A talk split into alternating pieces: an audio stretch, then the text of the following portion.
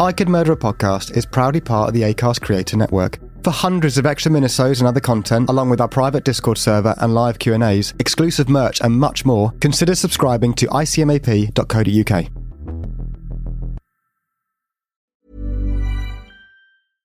Hey, I'm Ryan Reynolds. At Mint Mobile, we like to do the opposite of what Big Wireless does. They charge you a lot, we charge you a little. So naturally, when they announced they'd be raising their prices due to inflation, we decided to deflate our prices due to not hating you. That's right. We're cutting the price of Mint Unlimited from $30 a month to just $15 a month. Give it a try at mintmobile.com slash switch. $45 upfront for three months plus taxes and fees. Promo rate for new customers for limited time. Unlimited more than 40 gigabytes per month. Slows. Full terms at mintmobile.com. Warning The following episode contains subject matter and scenes that some viewers may find upsetting, disturbing, or unnerving. Please note, viewer discretion is advised at all times. Sit back and enjoy. A masterpiece. What do you reckon? What should happen to him? Fucking kill him. A triumph. What, you're gonna go and kill the rest of the world? Brilliant. Extraordinary.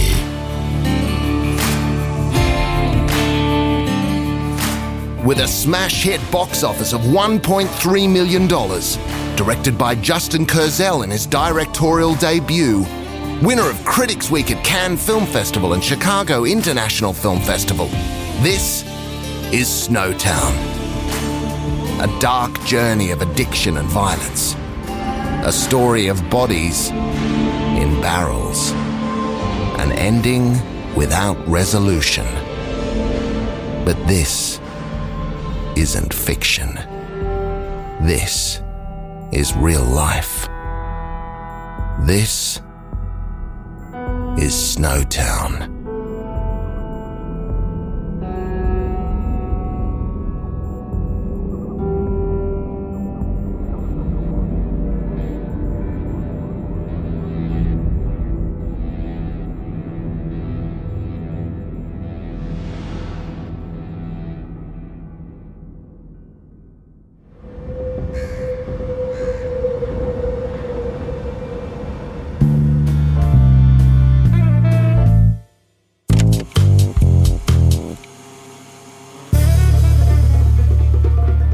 And welcome back to another I Can Murder a podcast, the podcast that makes you go, um, I'm talking murder, manhunts, mystery, mayhem, the macabre, mildly funny banter, and also me and Mr. Ben Carter. That was so good. Thank you so much. It's great to be here, and it's great to be back in Australia. Yeah, we are back in Australia once again with today's episode. And today, well, before we get into that, Ben, uh, where can people find us if they want to follow us on the socials? Let's run through the honours. Um, so, Instagram at Could Murder a Pod. Yes. Twitter at Could Murder a Pod. Yes. We've also got a Facebook, um, I Can Murder a Podcast on Facebook. And um, we also have a Patreon for anyone who's hungry for extra content. We do minisodes over there and we let you guys uh, pick a minisode and vote for it. So uh, we've got 34 cases on there. 35. 35. A lot.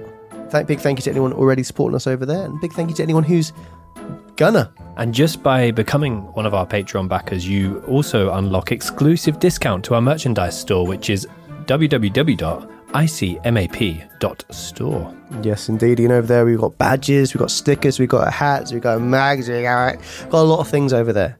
And any support there as well is very much appreciated. How you doing, Danny? Uh, very good, thanks, very good. Thank you very much. Perfect. That's what we needed. The energy, the energy there. Today's case, Ben, like you said, we are in Australia once again. We were there for Katherine Knight before. We were. It was very eerie, and I'm sorry to say, this case is no less eerie.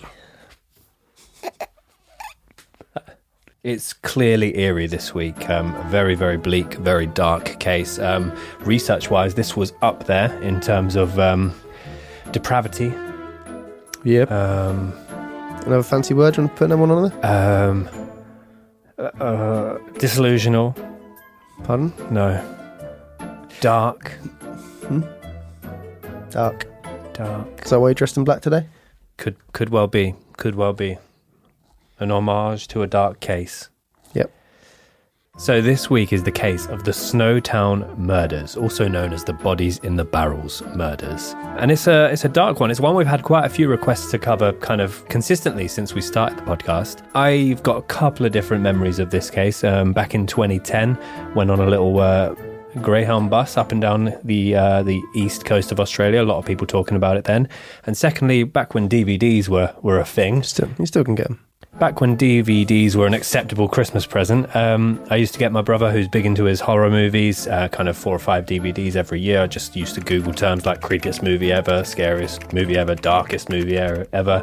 And uh, Snowtown came up frequently. I watched it, and that stuck with me, that movie. Very bleak, very haunting.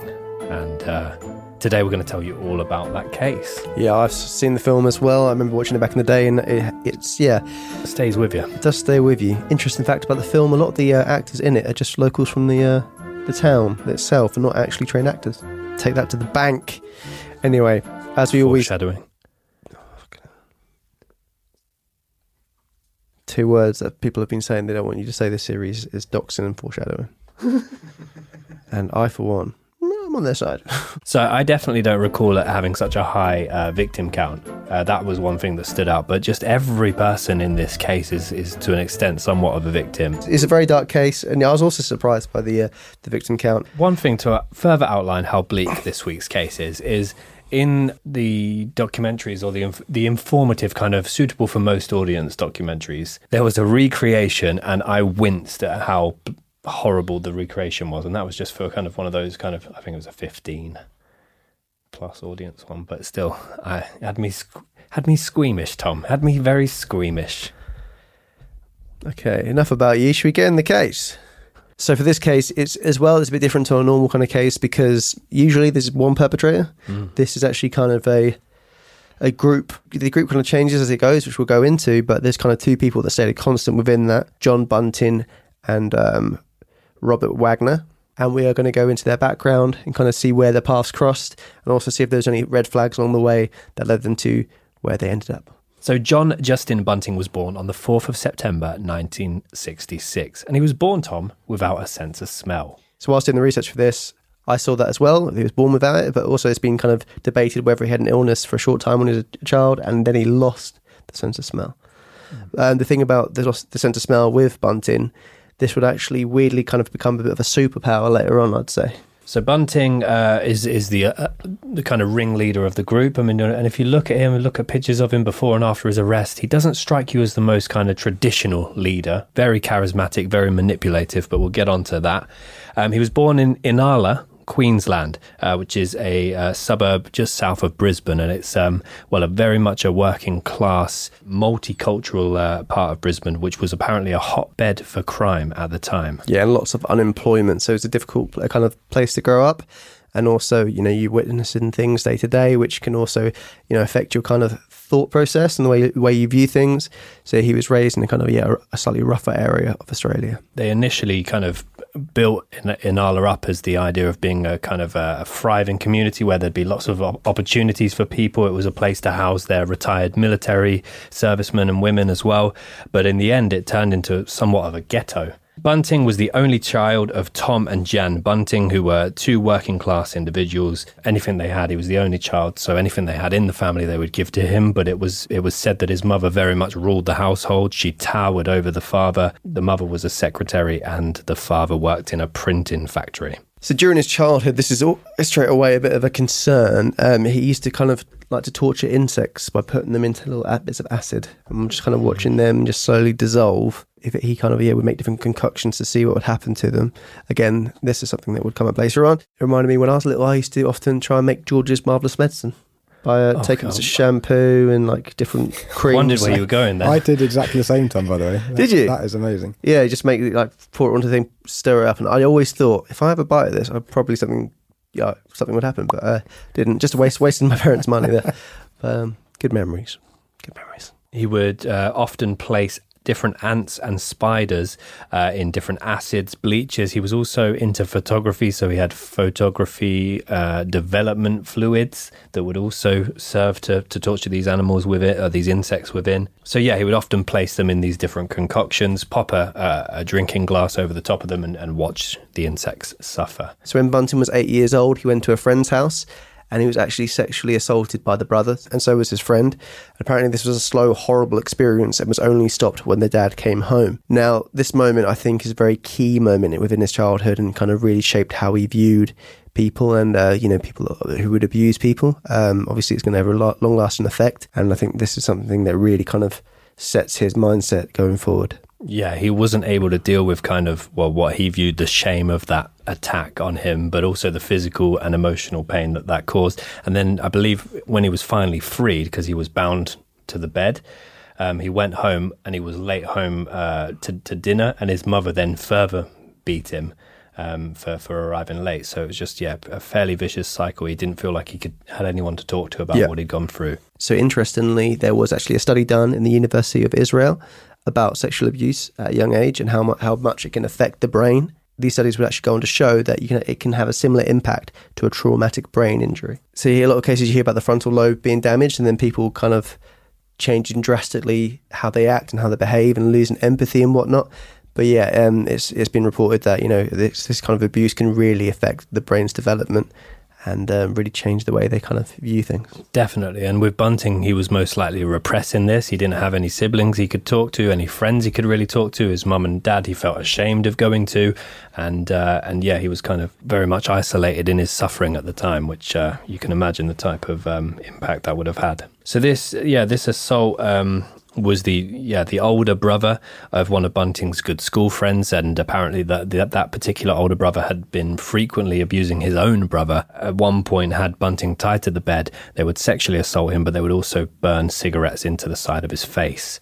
Um, which is something that Bunting would pick up in, in his later years as well, but inflicting it on other people. So, so there's a very um, striking encounter in John's teenage life. Now, I've only managed to find a little bit of information about this, so it's it's very much alleged. Um, but apparently, at 13 years old, John meets a middle-aged man named Benny. And Benny at the time had lived through a, a kind of similar upbringing to John in that he was abused. He actually had both of his big toes uh, cut off with garden shears by his own abusive father. Now, apparently, John went to Benny um, seeking protection from any other uh, kind of assaults or abuse. And in return for protection, Benny asked John to act as bait on the street corners where they would lure essentially paedophile predators to a dark alley or to the, down the side of the street where then Benny and John would take it in turns in attacking and, and almost beating to death these individuals that they would manage to kind of trick down this this uh, side street. Again, it's alleged. There's not a lot of information on it, but that if it did happen, would definitely kind of show you some insight into. Um, the way that, uh, that John's mind was working. Uh, so, this Benny individual and John would often break into the homes of known sex offenders in the area and they would trash and ransack the, the houses, often urinating over furniture and writing the, the F word in excrement on the walls, uh, which was a. a Their, own excrement. Um, I'd imagine so. I'd imagine so. So throughout his teen years, Bunting was very interested in general anatomy, photography, and weaponry of all types. This kind of led him to, into research in weapons in history, which would then lead into World War One and World War Two and the Nazis, white supremacy, and he became fascinated with that book that a lot of people tend to get fascinated with, Mein Kampf. Um, similar to Ian Brady and many other sick individuals, he got very into those extreme ideas, kind of torture, and yeah, he was just fascinated with Nazism in in general. Uh, he actually uh, painted a swastika on his car, but his mum made him remove it. Yeah, I heard that the mum actually just painted over it. Um, so I was trying to imagine that scenario. Maybe she didn't want to cause a scene, quickly paint over it. Um, I heard that um, she made him remove it. As he goes into his later teenage years, Bunting is starting to harbour a strong hatred for paedophiles and homosexuals, and he did not actually tend to kind of distinguish between the two. He very much kind of tarred them with the same brush. Um, he also developed a strong hatred for authority. Um, it's alleged that he had authority defiance disorder, which is uh, a new one for me. Hmm. And at a very young age, he was displaying both psychopathic and sociopathic traits. So in 1986, when John was 20, he moved to Adelaide and had a job at the crematorium. Again, this is a common theme with a lot of people that we tend to study. You've got Gacy working in the morgue. You've got um, Sutcliffe. Sutcliffe working as a, as a grave digger. Fascinated in bodies, fascinated in death. I guess it makes sense. Um, but yeah, he, he was working there. But then at 22, he worked at the SA Meat Corporation. And he would brag about slaughtering animals to his friends and people around there, saying that's what he enjoyed doing the most. But the records from the slaughterhouse actually show that wasn't his job on the line. He wasn't killing animals there. But he liked to kind of portray that he that's kind of what he did. Mm, yeah, he'd be very graphically describing what he'd been up to at work when he got home. Apparently, he would um, arrive at the dinner table with very bloodied and, and bruised hands. But again, if he was just packing or um, delivery driver, I've, uh, any other roles at a slaughterhouse? Supervisor. Maybe in the canteen, Me. the roles. Um, So during this time, he was sharing a house with his friends Kevin Reed and Kevin's girlfriend. Um, and during this time, it's alleged that uh, Bunting killed Kevin's terrier bulldog. So in September 1989, when Bunting was 23, he would go on to meet Veronica Tripp. He met her in a metalworking class when she was 18 years old. She had a teenage son called Jamie and Troy, and Bunting would go on to marry Veronica. Yeah, and he was. Well, I mean, we'll go on to into some more detail when we talk about Jamie, but he Bunting was essentially the father figure both boys never had. Yeah. they they had a very abusive upbringing, very very abusive uh, biological fathers and stepfathers, um, and Bunting was kind of everything that both Veronica and her and her sons were were, were kind of dreaming of. Yeah, he seemed like the answer to their prayers there, but not quite how it all would turn out. metal school as well, metal class. Metal working class. Sp- sparks were flying. Yep, guess there were, Ben. So in 1991, they moved back to Salisbury North, which is a suburb in Adelaide, and this is where they would go on to meet new neighbours Barry Lane and Robert Joe Wagner. So, Robert Joe Wagner was born on the 28th of November 1971 in Parramatta, uh, New South Wales. Wagner came from a broken home. His father left the household shortly after he was born. He was very much uh, academically challenged in terms of his performance at school. He, he failed most courses and eventually dropped out. While all of this was going on as well, uh, Wagner was sexually abused by both his stepfather and a teenage neighbour um, on the street that he lived in, um, which actually at one stage made Wagner suicidal. So he was in a really dark place. And at the age of 14, he met 30 year old Barry Lane. So Barry Lane was a kind of know, a known child predator around the time, um, but he somehow managed to convince Wagner that you know they were a couple and were in love with one another. Well, he Um, groomed him, didn't he? Yeah, exactly. Yeah, he, he groomed him. The two disappeared together, went into hiding, and resurfaced once Wagner was of, of a more respectable age for them to be in a relationship together. It was a very kind of, you know, uh, seemed to like be Barry Lane saw an opportunity there with someone who was Yeah. already very psychologically vulnerable, and he, and he saw an opportunity there to kind of groom him. Definitely, because physically he was quite a tall guy. Wagner. I mean, his his friends, uh, his friends and colleagues at the fire service that he'd eventually go on to work at, nicknamed him Lurch. Tall. From uh, I know where it's from. the Addams family. So just a bit of context. It's very this friendship made by Bunting and his two neighbours is a very, a very, very unlikely friendship to kind of happen.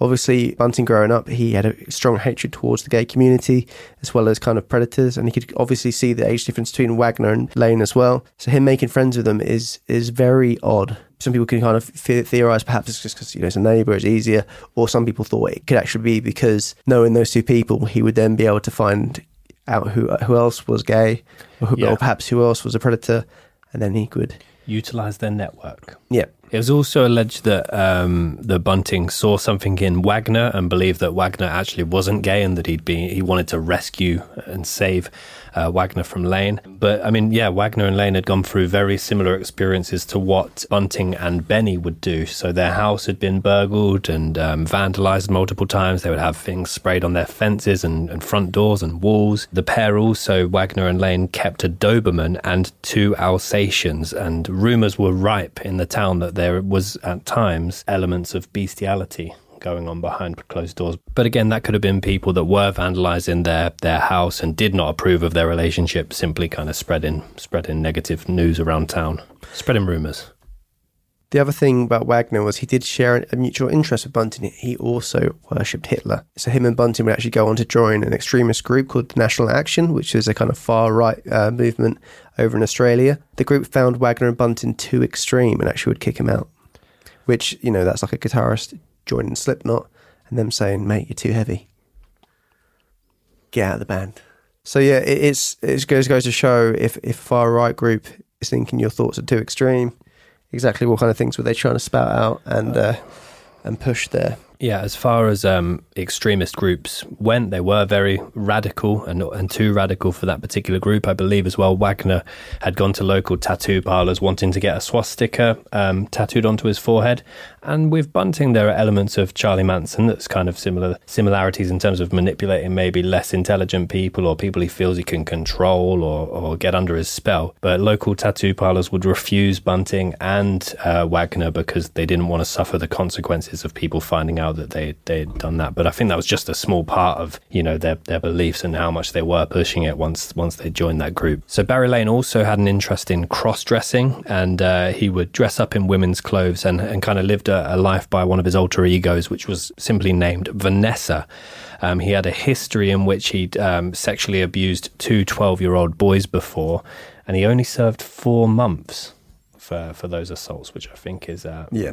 very short sentence. He would often be seen around town and in, in full dress, um, but he would only kind of become Vanessa, so to speak, um, you know, once or twice a month. And, uh, and uh, Bunting was still aware of this, but still continued to kind of um, uh, pursue a friendship with the with the couple. Bunting was very, very close friends with, with both of them. Or I think more Wagner. I think he kind of just put up with Barry, just mm. just to kind of remain friends with Wagner. And by this stage, you know, they're sharing ideologies together. They're discussing, you know, their mutual hatreds for the people they have, and also, you know, Bunting's kind of learning about who, who locally, like you know, his, his network's expanded in terms of people he, he knows locally who perhaps are gay or who he thinks are child predators.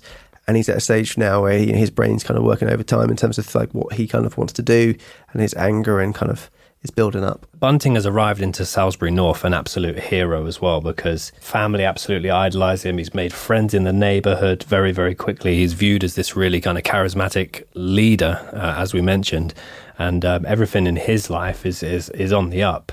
But uh, things are going to take a, a, a quite a drastic turn um, as we're going to go into our timeline now. The timeline. Timeline, hit that timeline music. Bum bum bum bum bum bum bum. 16th of August 1992, the first victim was 18 year old Clinton Trezise, who was openly gay and at the time in a relationship with Barry Vanessa Lane.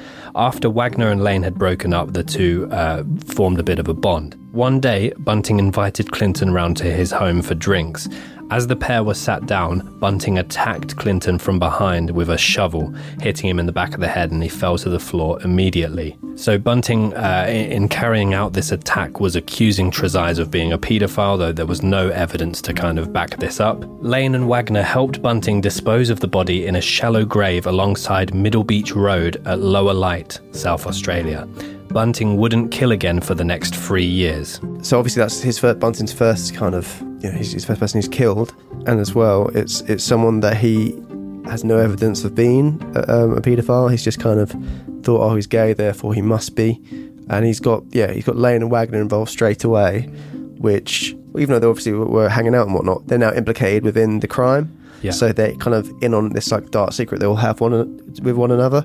Bunting would actually call um, Clinton Happy Pants, was the kind of nickname he had for him, which sounds quite an affectionate name. But um, you know, you can imagine with his kind of the way he thought about uh, gay people, it was done in kind of a kind of spiteful way. Gritted teeth. Yeah, and because because Clinton was known for wearing bright red and bright purple trousers, it's, it's just a sign there. Well, obviously, Clinton trusted um, Bunting enough to go to his house for drinks, and then him attacking him from behind. There's also signs of like um, of, of Clinton trying to defend himself because he had like a fractured hand.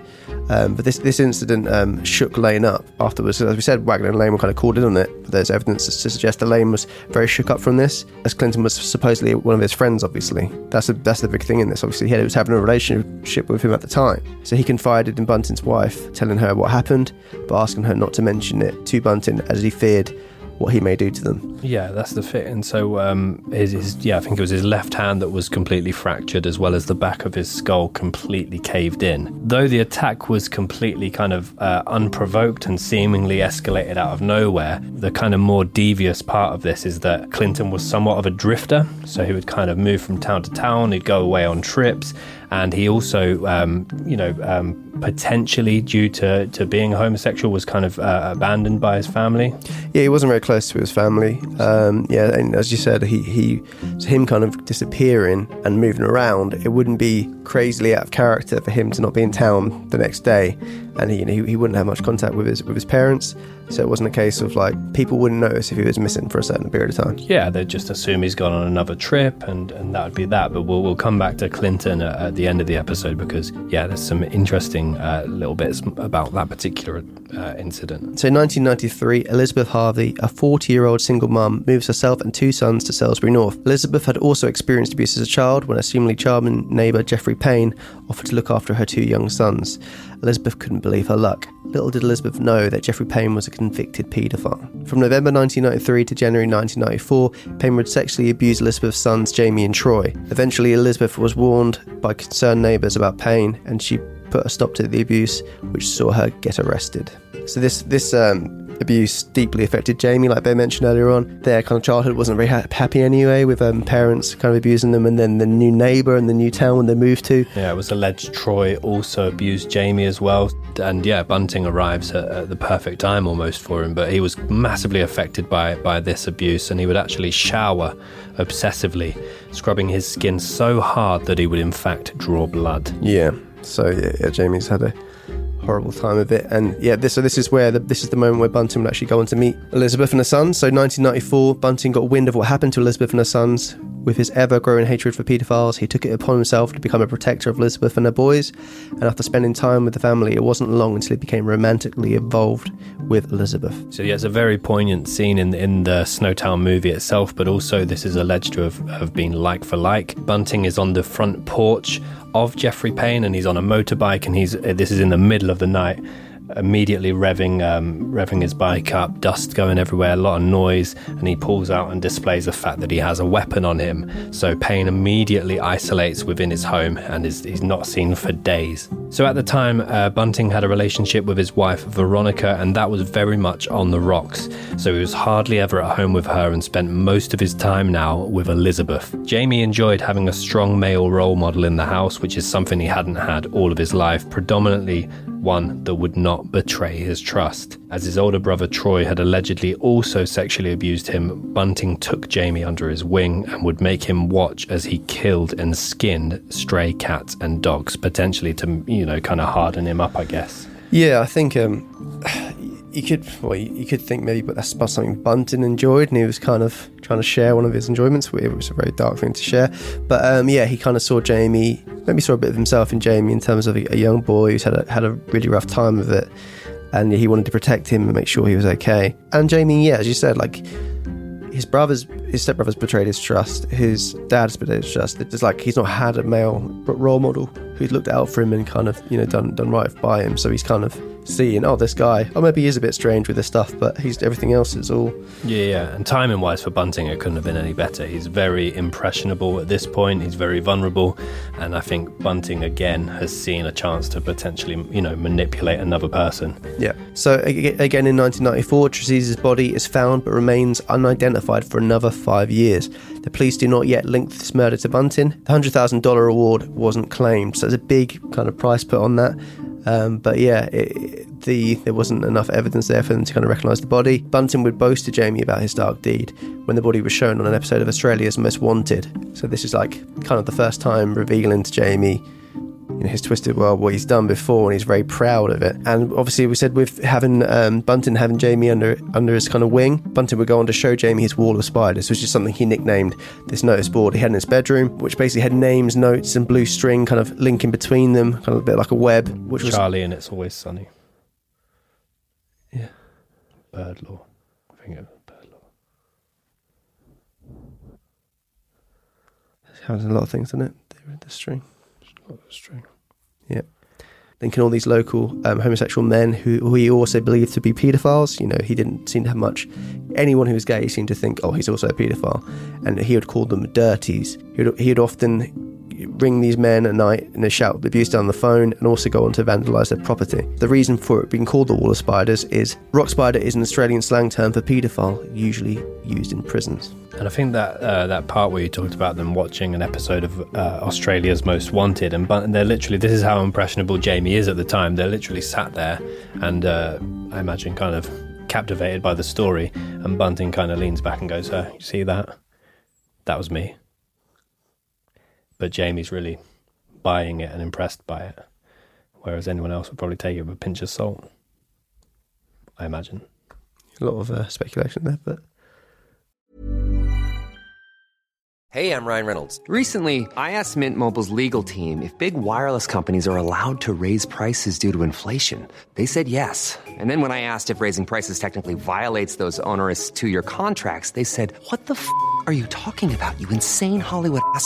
So to recap, we're cutting the price of Mint Unlimited from $30 a month to just $15 a month. Give it a try at mintmobile.com slash switch. $45 upfront for three months plus taxes and fees. Promo for new customers for limited time. Unlimited more than 40 gigabytes per month. Slows. Full terms at mintmobile.com. If you thought the only way to get a more defined jawline with natural looking results was through surgery, think again. Juvederm Volux XC is a non surgical injectable gel filler that improves moderate to severe loss of jawline definition and can help you achieve natural looking results with little downtime. Even better, this improved definition lasts up to one year with optimal treatment. No maintenance required. Improve jawline definition for a smooth, sculpted look with Juvederm Volux XC. For important safety information and to find a licensed specialist, visit juvederm.com. That's J U V E D E R M.com. Not for people with severe allergic reactions, allergies to lidocaine, or the proteins used in Juvederm. Common side effects include injection site redness, swelling, pain, tenderness, firmness, lumps, bumps, bruising, discoloration, or itching. There's a risk of unintentional injection into a blood vessel, which can cause vision abnormalities, blindness, stroke, temporary scabs, or scarring. Talk to a licensed specialist to find out if it's right for you. So, December 1995, Ray Davies, a man with severe learning disabilities who was known for exposing himself to children, uh, was also an, an acquaintance of Lane's, was beaten to death by Wagner and Bunting after one of Bunting's neighbours, Suzanne Allen, discovered that he had been sexually abusing two of her young nephews, or, or she had alleged that this was the case in any, in any form. Davies was in a relationship with Suzanne Allen, and once they had broke up, moved into a caravan in her backyard. At the time of his murder, Davies was renting a property 79 miles away. Bunting and Wagner drove to that particular house, beat him, primarily in the genital area, and then drove back to Bunting's house where Elizabeth Harvey joined them in torturing him and subsequently killing him. So yeah, that's obviously they've now made their group of three into a group of four there. Uh, bringing Elizabeth Harvey in, which obviously she's been around Bunter for a long time now, and she's kind of seen what he's like. But it's kind of, you know, It's another escalation. yeah, So Davies was then buried in Bunting's back garden and he was never officially reported as missing. While the group were torturing Davies and he was very close to death, Bunting allegedly asked Elizabeth, Do you like your present? So back to the, the, the lady that had initially raised uh, the concerns around Ray Davies, Bunting went back to Suzanne Allen and told her that they had scared Davies away and that she didn't need to worry about him anymore. Bunting and his gang would use Davies' debit card to withdraw his fortnightly welfare payments. So, again, when family were checking in or raising any concerns to the police, they would check uh, his kind of digital footprint or his, his banking accounts and they would kind of um, verify that they were still being withdrawn so that therefore he must still be alive. So that's kind of a pattern later on they'll take as well. They, whilst doing these kind of torture, they would take obtain information from the people, and you know enough for them to be able to take the welfare checks, and any kind of thing they could like financial gain they could get from these deaths as well, which kind of also makes you think it wasn't always just about them thinking, you know, they were trying to make money from this. Yeah, that that's the really interesting thing about this case. As as they go on to claim more victims, the motive kind of changes, but also the kind of type of victims that they were they were attacking or targeting would also um, change. Yeah. So in 1996, Bunting, Elizabeth, and her children moved back to Bakara. Um, Suzanne Allen, who was in love with Bunting, visited the house one weekend where she and Bunting slept together. Bunting then told her there was nothing between them, and she returned home but continued to write emotional letters to him. Bunting stayed in Bakara with Elizabeth for a few months before moving the family to Murray Bridge. So yeah, I mean, perhaps it's because you know he, he saved Suzanne Allen, or he was you know the hero there. A lot of a lot of women did seem to gravitate towards Bunting, you know, kind of underlining how charming people found him. I mean, he's not he's not exactly Johnny Depp, um, but he seems to be getting a lot, a lot of women uh, very interested in him. Yeah, and again, he's going he's going for the vulnerable types, so often single mothers or people that are going through kind of abusive relationships. So he is very much trying to look like the the, the hero, the, the man that saves the day, uh, and that's something that he would continue to try and do. So despite leaving her le- love letters unanswered, Bunting drove down to visit Allen with Wagner, only to find her in her bathroom dead from a heart attack. Although this is obviously you know, Bunting's side of the story. The pair would then dispose of her body using Bunting's named slice and dice method, burying her in 11 plastic bags 1.5 metres above Davies' remains in the garden of the house at Salisbury North. Some people believe that Bunting killed her to stop her from telling Elizabeth Harvey about the affair. However, as the group would continue to collect her pension by concealing her death, it is likely that this was just a lucky break for Bunting and gave him the idea of making a financial profit from his murders for subsequent victims. Once the body had been found, however, the coroner couldn't rule out that she had died from natural causes. Yeah, so it's, it's who do you believe there? Because yeah, I said the, the evidence there isn't as clear cut, but I mean he's already got a very clear killer instinct. But like I said later on, his mo and his people who he tends to go for changes drastically. But by this stage, she is not one of his targets. I guess you could look at it two different ways: whether or not she did die of a heart attack and he found her, disposing of the body, yeah, hiding the body so then no one knows she's dead, so he can still collect the checks. Perhaps it makes sense, but it, it yeah, it seems to be a bit of an odd one. And as well to then go and go ahead and cut her up into eleven bags hmm. when she's had a heart attack. Why not just if it was if, if he was worried about finding the body, hmm. Why not just leave and make a, an anonymous call? In September 1997, an acquaintance of Wagner's cousin, Michael Gardiner, who was an openly gay crossdresser, basically, Wagner flew into a rage after finding Gardiner alone playing games with his cousin's children. But he saw Gardiner with his hand over the mouth of, the, of one of the kids, which kind of sparked a memory of Wagner when he was abused by having the hand over his mouth. So it, people think it's probably just really poor timing, and the fact that he kind of saw it was just it was just sheer bad luck. Um, it's, it's obviously it's Wagner's account against everyone else's, but people have said Gardiner he, that wasn't his his kind of way. Uh, but this immediately made Wagner want to kind of sort him out, you know, seek seek Yeah. revenge there and protect his, his cousin's child. So sometime later, Wagner and Bunting kidnapped Gardiner and strangled and tortured him with a noose, so forcing him to stand in order to stay alive, which would eventually go on to kill him. They forced him to call a friend and say he was going to move north, just to kind of cover their tracks there, and they dumped Gardiner in a barrel of acid in the bank in Snowtown.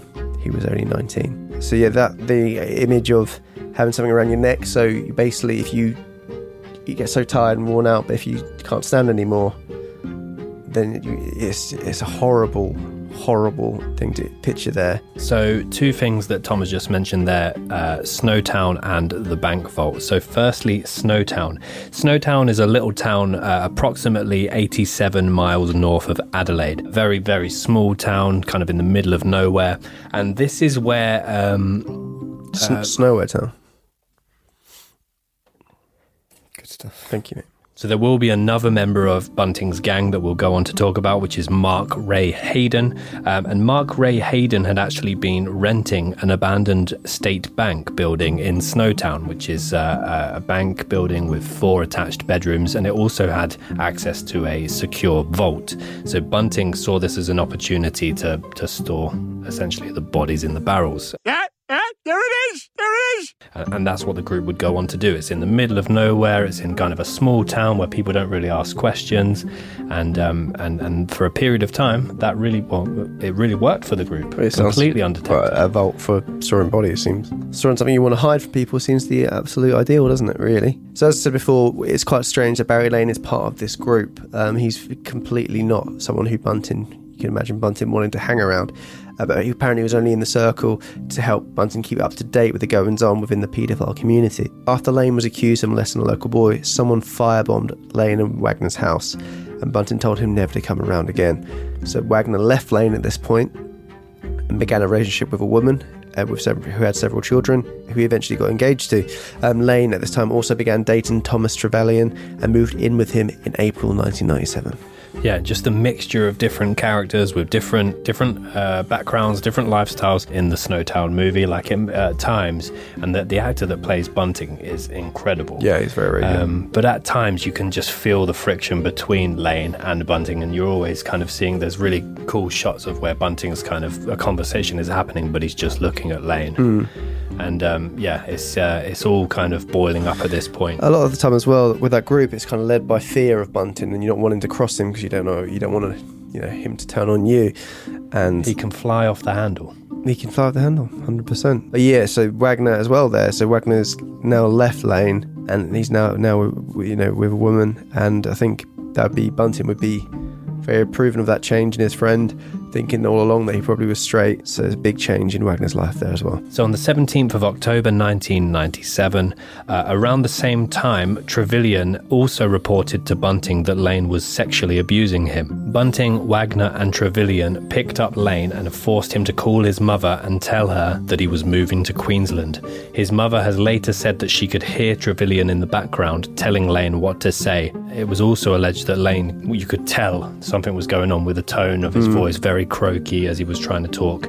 Uh, the group then tortured him for details of his bank accounts after crushing his toes with pliers. Amongst other torture methods, Lane was strangled to death. The group later disposed of his body using their preferred barrel and acid method. Some people, uh, after this would all come out, and at the time, viewed this as Wagner actually uh, being the driving force behind this one and wanting to carry out revenge on his former abuser and former groomer, um, the person who had stoled, in Wagner's opinion, multiple years of life. Yeah, I mean, it, it, you can see that as in someone that you kind of realise, and especially probably with Bunting in his ear, how did you live with this man for so long after what he did to you? Um, as well, a little throwback there with the pliers method to Benny, the, the torturing has gone up a notch. So, November 1997, shortly after the murder of Lane, Trevilyan moved in with Wagner whose girlfriend did not like him, as Trevilyan was a paranoid schizophrenic who suffered from delusions and often dressed up in army fatigues. Trevilyan uh, allegedly attempted to kill Wagner's stepson's puppy, uh, but they were able to stop him. Uh, that afternoon, Bunting and, and Wagner told Jamie that Trevilyan had started to fuck up and go mental, and that he wouldn't risk their operation. So he didn't want him to kind of let on to what they've been doing. He was acting very rationally, kind of, you know, being very uh, unpredictable. So they didn't want to risk, you know, losing their kind of perfect system they got here now. That you know they've killed uh, three people now, and you know, referring to it as an operation as well. Like Yeah. still view it's kind of going back to that uh, Yorkshire Ripper Peter Sutcliffe thing. He viewed it as his divine mission. Yeah. It was ridding the streets of uh, Definitely. sex workers, whereas John Bunting is viewing it that he's cleaning cleaning the streets of predators and uh, and, and and paedophiles and homosexuals. definitely, yeah, hundred percent. And um, There's a bit of a god complex, thinking that you know they're, they're the vigilantes doing what they, what they need to protect in the neighbourhood. Yeah, so then they took him for a drive. A day later, Trevilyan was found hanging from a tree. Given his past suicide attempts, the coroner ruled his death as suicide. No further investigation was launched. So they were they would have been aware of this, the fact that he has tried to kill himself before. So them. You know, they haven't gone for the barrel method because they felt like they didn't Yeah. need to because they could just stage this and people wouldn't ask any questions. Yeah, yeah, it's just not their mo, is it, to leave a body out in public? I believe it was a trucker that found uh, found Trevilyan hanging from the tree. Uh, but again, as you said, no real questions were asked. Again, it's the specific kind of victim type, I guess, someone that's not going to be missed, or someone with a sense of vulnerability, or with with you know potentially a suicidal thoughts or a suicidal history. So there you have it. April 1998, 31 year old Gavin Porter, a diagnosed schizophrenic who had spent many years in mental institutions, met 17 year old Jamie and moved in with him. The pair kind of struck up a bond because both of them were heroin addicts, and uh, it's important to note as well Bunting could not stand drugs or drug addicts, though he would tolerate it uh, with Jamie. Yeah, so Jamie obviously having such a heart he kind of try to cope with um, you know the trauma in his life with, with drinking and self um, self medicating with with drugs, and obviously he's got to the stage of heroin here. The one thing I find with this as well, this whole story is how open door policy people's houses are. The amount of times people move in with people. Yeah. I mean, in in the house with with Bunting and Jamie, the amount of times people just kind of move in there and live there for a while and then kind of drift out is very bizarre. So during this time, obviously, Gavin Porter moves in with Jamie, Elizabeth, and Bunting, and Bunting decides that he should be the group's next victim after he was pricked by a discarded syringe Porter had left in the living room. Bunting's someone who's quite quick to anger as it goes. It's kind of the equivalent of stepping on Lego, but uh, in a way, in a but way. in a lot darker way. Yeah. And this this particular one was one of the ones that uh, I mentioned. The Crime Investigation Australia reenactment was particularly brutal. The guy playing Bunting, which was quite distracting, looked a little bit like Jack Black. Not a big fan of Jack Black. and I think they were particularly trying to emphasize the fact that uh, Bunting was a man's man. And I did notice that in the corner of one of the rooms Bunting was in, he had a boob mug. Boob mug? Yeah. So. The same one you have, or? On the evening of his death, Porter was working in his car under the influence of drugs. He fell asleep on the back seat and was awoken by Bunting and Wagner attacking him with a rope around his neck. And as he kind of awoke to a panic, he grabbed a nearby screwdriver and stabbed Bunting in the hand. This, however, um, only served to fuel Bunting's uh, kind of aggression further, and uh, they overpowered Porter and strangled him to death. They then showed Porter's dead body to Jamie before disposing of it into a barrel. So, obviously, Jamie's friends with um, Porter. So, this is a very kind of disturbing time for Jamie. And obviously, it looks as Bunting as a kind of a father figure. Um, he'd be very intimidated with Bunting as well, knowing if you get the wrong side of him, what exactly could happen. So, this is a very kind of mentally difficult situation to go through. It's very traumatic Definitely. in itself. Yeah, as well, just to highlight Bunting and Wagner in terms of Bunting was quite a small guy.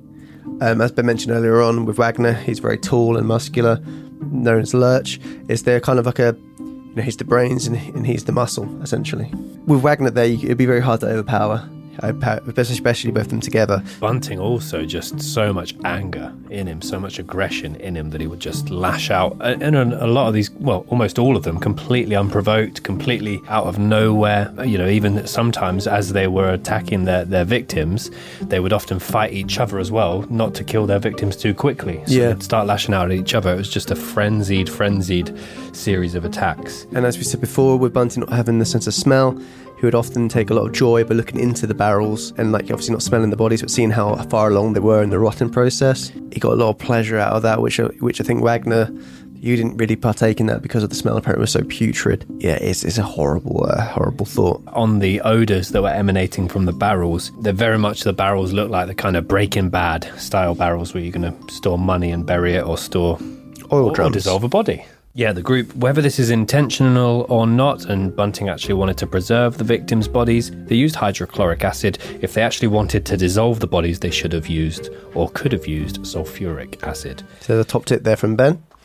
Um, oh. August 1998, Jamie confided in Bunting um, that he had been sexually abused by his half brother, Troy. Um, when he was 14. So Troy himself had been abused as well uh, growing up. So this obviously made Bunting angry, as we know how he, how his feeling is towards anyone sexually assaulting or or um, any gay activity as well.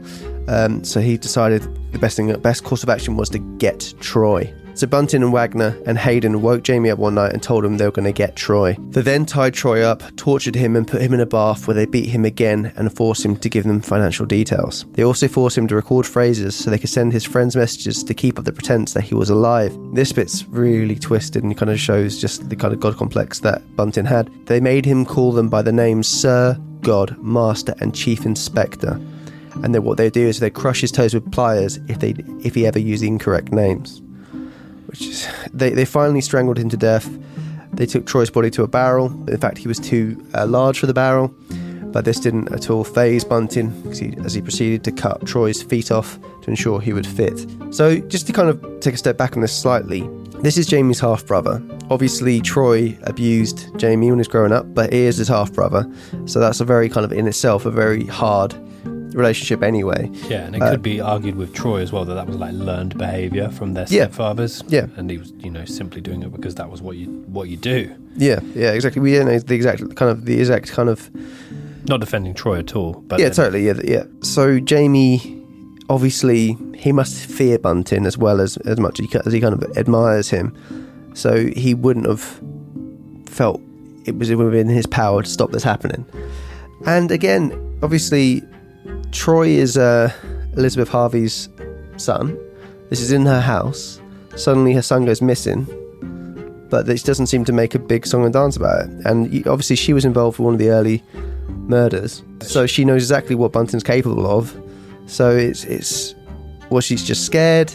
I feel like she must have, you know, smelled a rat. Yeah, in the back of her mind, yeah, she must have thought, uh, so- at least had the idea that Bunting was responsible. But obviously, they'd made him record those different uh, voice messages. Yeah. uh, fairly aggressive from from what we we understand.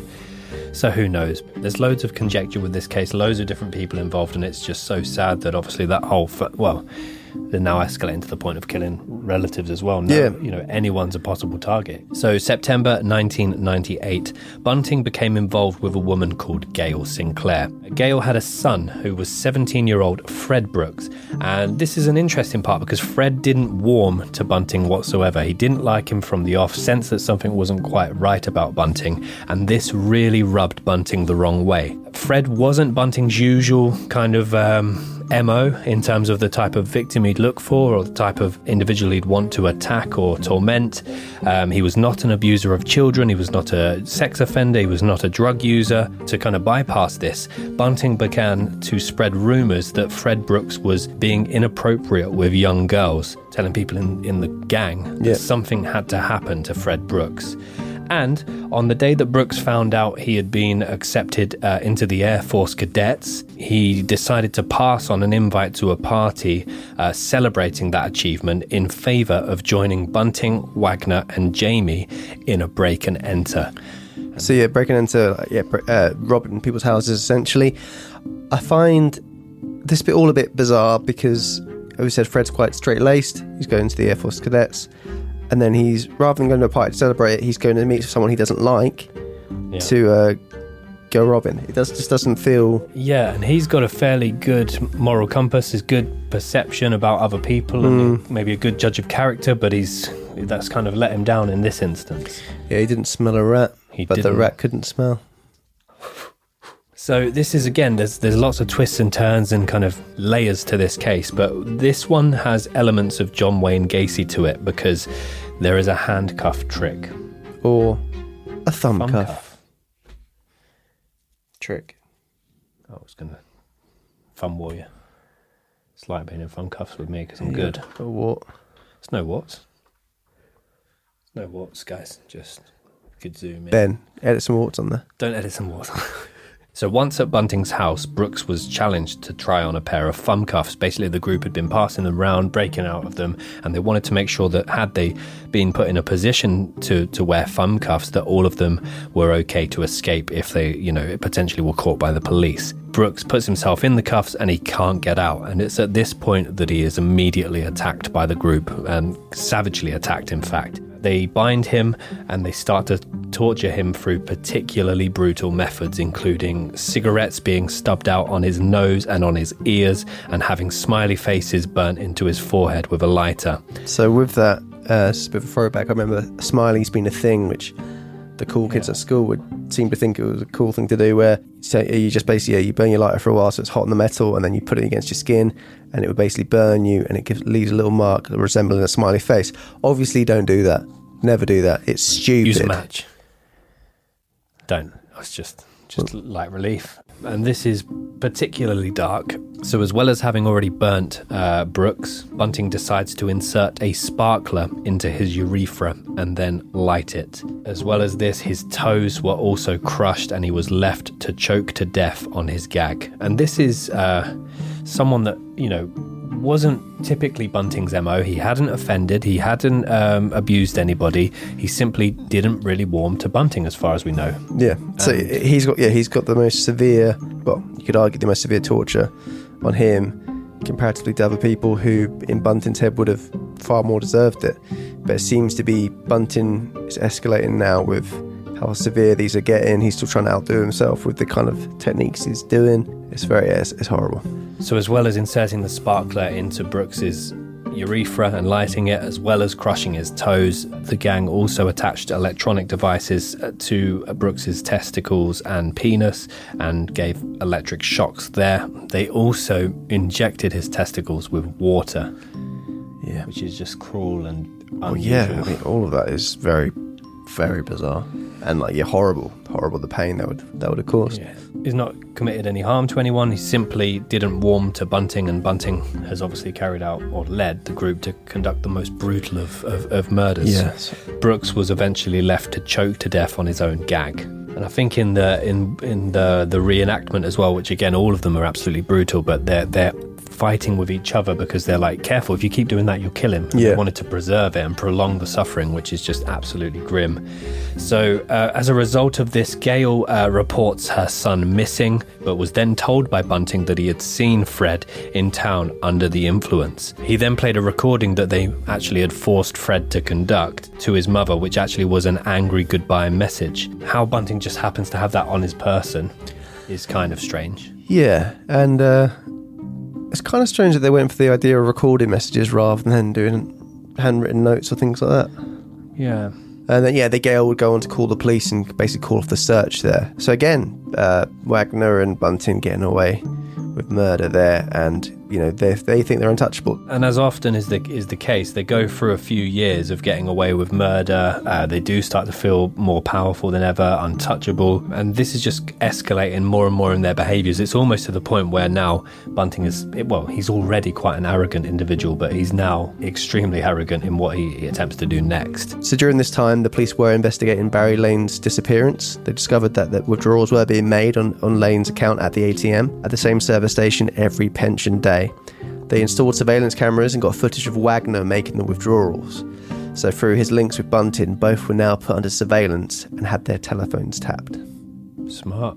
Three years ago, the very first victim, Clinton Trezise, because withdrawals were still being made on Clinton's um, welfare uh, payments, they assumed that he was still alive, but they never investigated further. Three years. It took his own mother to realise, I've not heard from Clinton in a while. But had they have realised that sooner, maybe all of this could have been tied back to Bunting immediately. Yeah, I mean, you would have thought if, if the a lot of times they, they assume that he's left town, so why the withdrawals being made in the town that he's left seems to be a fairly suspect thing. But I guess yeah, there's a lot of times in this where you think people police could perhaps stepped in, but it was kind of you know small towns, uh, small communities. Uh, people did kind of come and go. So, November 1998, and this is the one that I found particularly upsetting. Uh, Gary O'Dwyer, an intellectually and physically disabled man, picked simply because he resembled Troy and possibly looked gay. Yeah. Um, was tortured in his own home by Bunting, Wagner, and Jamie. The really sad one about uh, this is that Bunting, Wagner, and, and Jamie basically befriended him. They saw him because he walked with a limp. They saw him walking down the street. They offered him, um, you know, uh, an invite to come round and have some drinks. And, and he, Gary simply thought, oh, you know, I've made, made some new friends. Exactly, here. because he didn't have many friends, so he, he was very keen to make friends. And so, oh, these people seem nice, um, you know, very trusting. They essentially saw someone who very looked very vulnerable and, and decided to pounce. Exactly, exactly. And um, and from Bunting again, if he's leading this potential attack, then he's seeing some resemblance of Troy. The the fact that he possibly looked gay, how he's come to that conclusion. So yeah, so they convince him into the car. They drive back to Mark Haydon's home, where they strangle him to death and put his body into a barrel. Gary O'Dwyer had simply befriended Jamie and hosted drinks for the trio before they decided to turn on him. And again, he's just sat in a chair. They're all having a good time, and, and then Bunting strikes uh, from from behind him. So around this time, Haydon told Bunting that he had told his wife Elizabeth Haydon about the murders, which is a very bizarre thing to do. Admit to Bunting that you've done that. So apparently, Bunting hated Elizabeth and planned to kill her whilst Mark was kept busy in the city by another one of his acquaintances. Bunty and Jamie strangled Elizabeth in her bath. So when Mark Haydon returned, over two hours later, Bunting had told him that he had spurned Elizabeth's sexual advances, so she had stormed out of the house. Again, Haydon knowing exactly what they'd been up to before, I'm sure it wouldn't have taken long to put two and two together there. It was also weird because Bunting was such an elaborate liar that he said, Not only did I, I spurn her advances and she left, but he goes, She ran upstairs, went into her room, and then left via the window for me rejecting her. Mm. It's always the thing if you lie, too many too many details is always a clear uh, clear thing of a lie. Uh, eventually, Haydon's wife was reported missing by her brother. Police found it strange that she had not been reported missing by her husband. That is very strange. They soon linked her disappearance to Bunting and Wagner. Obviously, we said before that the police are currently kind of keeping an eye on them anyway, and raided Haydon's house, including the shed where the barrels had previously been kept. So yeah, it's the, the police are starting to hone in on them now. Several months later, Bunting's friends told him that they were moving to Snowtown, and he asked them to take the barrels with them. They agreed, but told him that the barrels were starting to smell and to come and get them. Bunting and Haydon, tra- I mean, imagine what's going through there. Imagine that as well. All the evidence in those barrels is just given, dr- driven away with his friends. They don't know what's going on. I mean, they've, I assume that they've not questioned the smell. Well, that's what they're saying to them. Go get them. They smell too much, aren't they? Essentially, it's uh, yeah. It's, it's obviously he had the kangaroo. He said before there's kangaroos in there, kangaroo bodies. Um, yeah, very bizarre. So there you go. So immediately, Bunting and Haydon travel to Snowtown, where they then sign a lease for the house and adjoining unused bank, which would obviously later go on to become infamous. And they moved the barrels into the vault belonging to the bank. Ironically, the bank building was next door to the local police station. That is bold. Skating on thin ice. They are indeed. Hmm. If the police were to go in the vault, then they'd have them over a barrel there, wouldn't they? Really? Brilliant. Thank you. May 1999. This is this is the final victim, David Johnson, who was Jamie's new stepbrother. Elizabeth had begun a relationship with, with his father, Marcus. Bunting didn't like him because, in Bunting's mind, he was a yuppie. Bunting would often refer to him using um, homophobic slurs and said that he needed to die.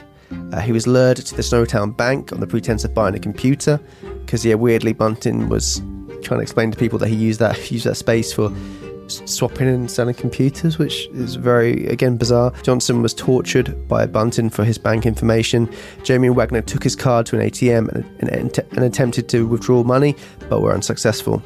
By the time they had returned, Bunting had already killed Johnson. Bunting claimed that Johnson had overpowered him and he had no choice. This uh, annoyed Wagner because he felt cheated out, out of the torture.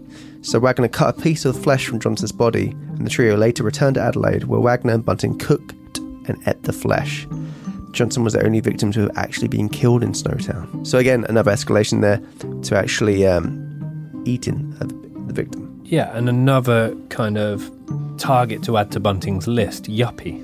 Mm. So, uh, homosexuals, paedophiles, drug users, uh, people that look like Troy, Troy, and yuppies. And people that just don't like him a bit. And, and people that don't warm to him quick enough. So, 20th of May 1999, the police launched an investigation into the disappearances of five of the victims.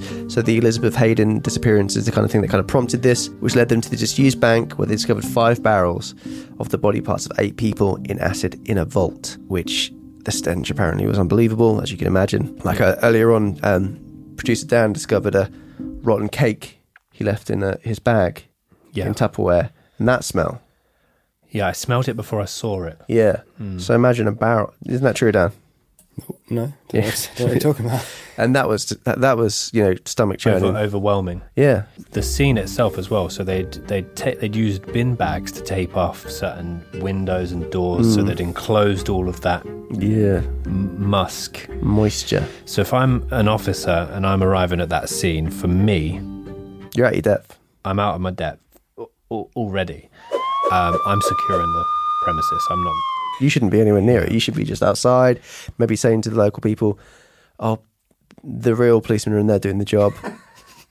I'm just just please, guys, can you stay back? But thank you." One particular officer was like, despite obviously in your head, you're aware loads of people have gone missing. You're aware of the type of people because they were tracking these people for quite some time now. You found some barrels in a vault that you know Stink. stink. One of the officers went straight up and immediately lifted one of the Yes, you lids. have to, Yeah, exactly. because it could it could have just been kangaroos. exactly we were shot with illegal weapons. Hmm. Um, you know, You don't want to jump to conclusions. So the next day, the 21st of May 1999, Bunting, Wagner, Jamie, and Mark Haydon were arrested and charged with the murders of the bodies in the barrels. Police investigations led them to a total of 12 potential victims across a seven year timeline, although they would only be convicted of the murder of 11 of them. So yeah, I mean, a couple of these, as we said, the staged suicide and also the possible heart attack, which we're not sure if that happened. It's yeah. So yeah, that's the timeline. Then we're going to go into the aftermath now. So, as they're arrested, um, the case itself generates nas- well global attention, but large amount of in the universe, like. Did you hear about the murders in Snowtown? Is that a village? No, you idiot. It's a town in the name. Is what the aliens were saying. So John Bunting, Robert Wagner, Mark Haydon, and Jamie Vlassakis were all taken into custody. And as news uh, starts to kind of filter through to mainstream media, it becomes a, a national sensation. You know, one of the biggest and longest crime sprees in, in, in Australian history. And the trial also, um, you know, kind of backs that up in terms of the, the size of it, the length of it. The, the trial itself lasted almost 12 months, which is the longest in the history of South Australia. And one particularly interesting part is that when the when the group were brought to sentencing, they all remained completely silent. No, none of them would enter a plea at all. They wouldn't say a word. So they on on on the fact that they were silent, they they assumed or they took it that that would, would stand for not guilty. And just to kind of highlight how long this you know procedure was, it actually cost 17 million. This whole like kind of court proceedings and legal costs. That is a lot of bunts. A lot of bunts. So in December of 2003, Bunting was convicted of committing 11 murders and Wagner was convicted of committing 10 murders, of which he had only confessed to three of those. Jamie Vlassakis pleaded guilty to four of the murders, and we'll, get onto him shortly.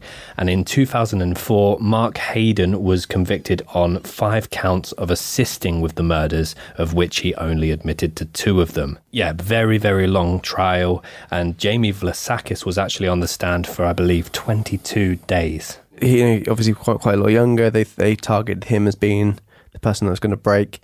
Obviously, uh, Wagner and Bunting very strong minded. The main ringleaders really of, of the group, so they, probably think they couldn't crack him, but they thought Jamie would be the would, would, be, would be the way through there. Jamie was quite quick to turn on his co-conspirators, providing the investigators with over two thousand pages of transcript in his second interview, naming motives, the crimes, and the victims. He was also granted a suppression order, keeping his name and image out of the media, you know, for him providing the evidence there, and he made an 800 page police statement. The term people say sung like a canary. Mm. That's, uh, a, that's a, a, choir of canaries. That is, a, yeah, definitely Ben, you're either. Thank you. Justice Brian Ross Martin determined that Bunting was the ringleader and sentenced him to 11 consecutive terms of life imprisonment without the possibility of release. Wagner was sentenced to 10 consecutive life sentences under the same conditions, and at his sentencing, he stated from the dock Paedophiles were doing terrible things to children. The authorities didn't do anything about it. I decided to take action, and I took that action. Thank you. Jamie Vlassakis was sentenced to four consecutive life sentences with a non parole period of 26 years. So I think that basically means he has to serve a minimum of 26 years despite giving all that information. Yeah. I think one, one thing I, I read was that they approached Jamie Vlassakis for what information he had on the grounds that that might mm, support his yeah. a, a more lenient sentence, but obviously all that talking hasn't really yeah. hasn't really helped. And Mark Haydon, who was convicted on five counts of assisting murders, uh, was sentenced to 25 years with a non-parole period of 18 years. Yeah, so with this case being, like Ben said, so big and, and you know, so gruesome, there was um, more than 250 suppression orders, which would basically prevent publication of the details of the case. I guess because copycats and things like that. But in early 2011, a judge lifted the remaining orders in response to a request by the producers of the film Snowtown. So they're able to dramatise that and kind of go into the details of it a lot more. Snowtown, obviously, being affiliated with all this crime, became a kind of morbid, like dark tourism spot. People going to the bank and wanted to see the bank. Um, Snowtown actually were rumoured to want to change the name of the town to Rose Town. That's not probably the name I'll go for, but they didn't do it anyway uh, in the end. And apparently, like some of the locals would, would stop saying they're from Snowtown now because of just sort of kind of link to it. They just say the, the mid north instead. So, I mean, in terms of a motive, um, the motive, as we mentioned, it kind of changed as the case progressed and as their numbers increased. But uh, in terms of searching for a clear motive based on Jamie Vlassakis's testimonies, it's believed that initially uh, the motive was that to rid the streets of paedophiles, homosexuals, or people that were weak. People that were weak is like that's. Yeah. I guess that's kind of if they're going back to the Nazi and Nazi kind of ideology. Yeah, at the beginning they were like, "Oh no, we're we're just yeah," like like Wagner says in his kind of testimony at the docks. He's like, "We were killing paedophiles because I'm here because the police did nothing. yeah, Motive changed as the case went on. The group are regarded as thrill killers. So, as they claimed more victims, obviously Bunting, particularly towards the end when he's literally just picking off people for not really warming to him or not coming to his, not not uh, spurning his advances. yeah."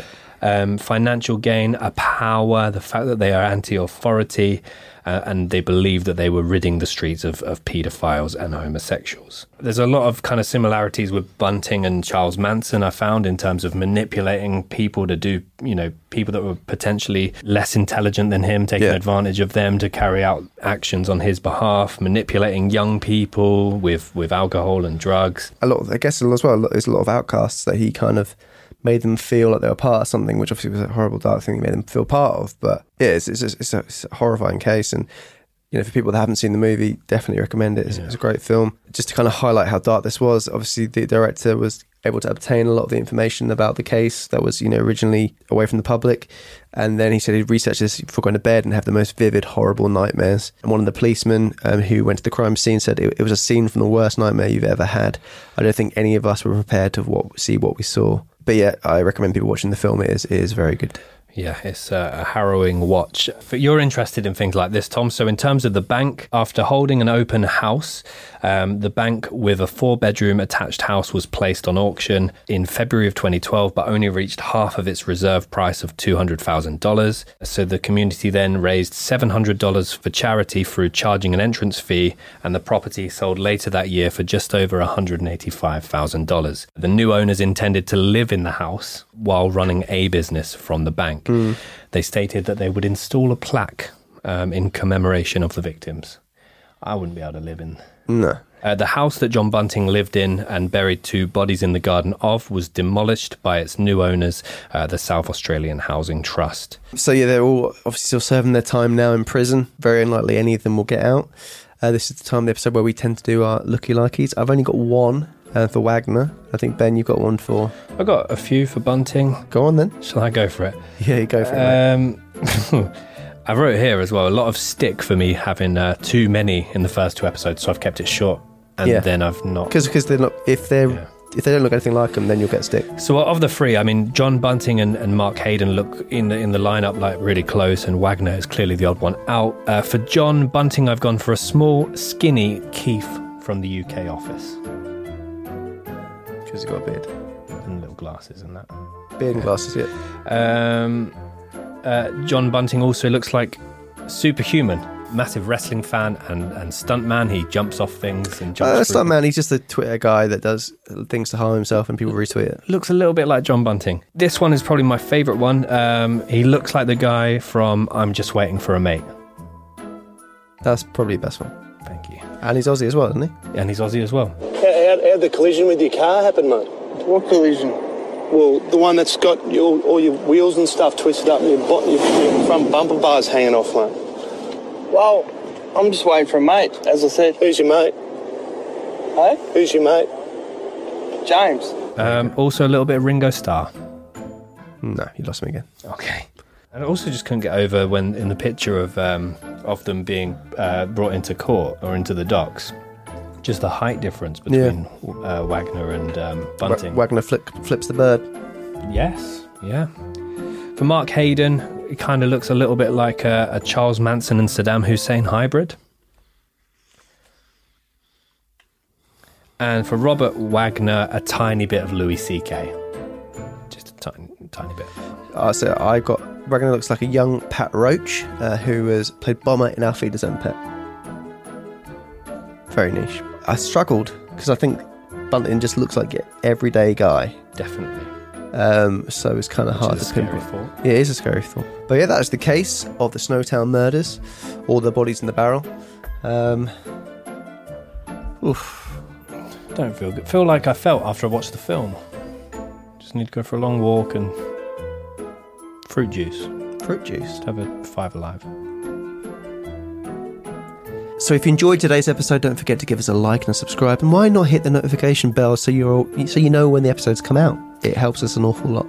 Absolutely. This is episode three of a 12 episode series. So we got lots more in store. We can't wait to share uh, the forthcoming episodes with you. Thank you so much for everyone that's been there from the beginning. Thank you for people that are, are kind of just discovering us for the first time. We really appreciate all of the feedback. Message us on Instagram, Facebook, Patreon. Leave us a comment on YouTube. We uh, we like to. We're the guys that don't uh, ever ignore. We never ignore. Is That's bold. sometimes we might miss.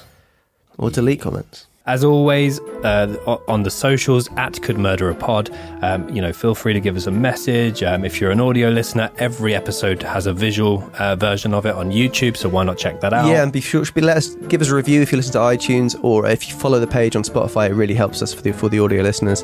Uh, thank you very much, guys, and uh, Tell your friends. tell your friends. And like we always say, guys, that's usually when you say Is that me? I thought you say oh, we say this all the time. you didn't say keep doing what you're doing.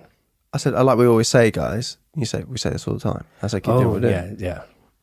And like we always say, guys, We say this all the time, keep doing what you do. unless it's, um, you know, renting out banks and You can rent out a bank, that's fine, but illegal weapons, kangaroos. what is it about? Take care, guys. See you next week.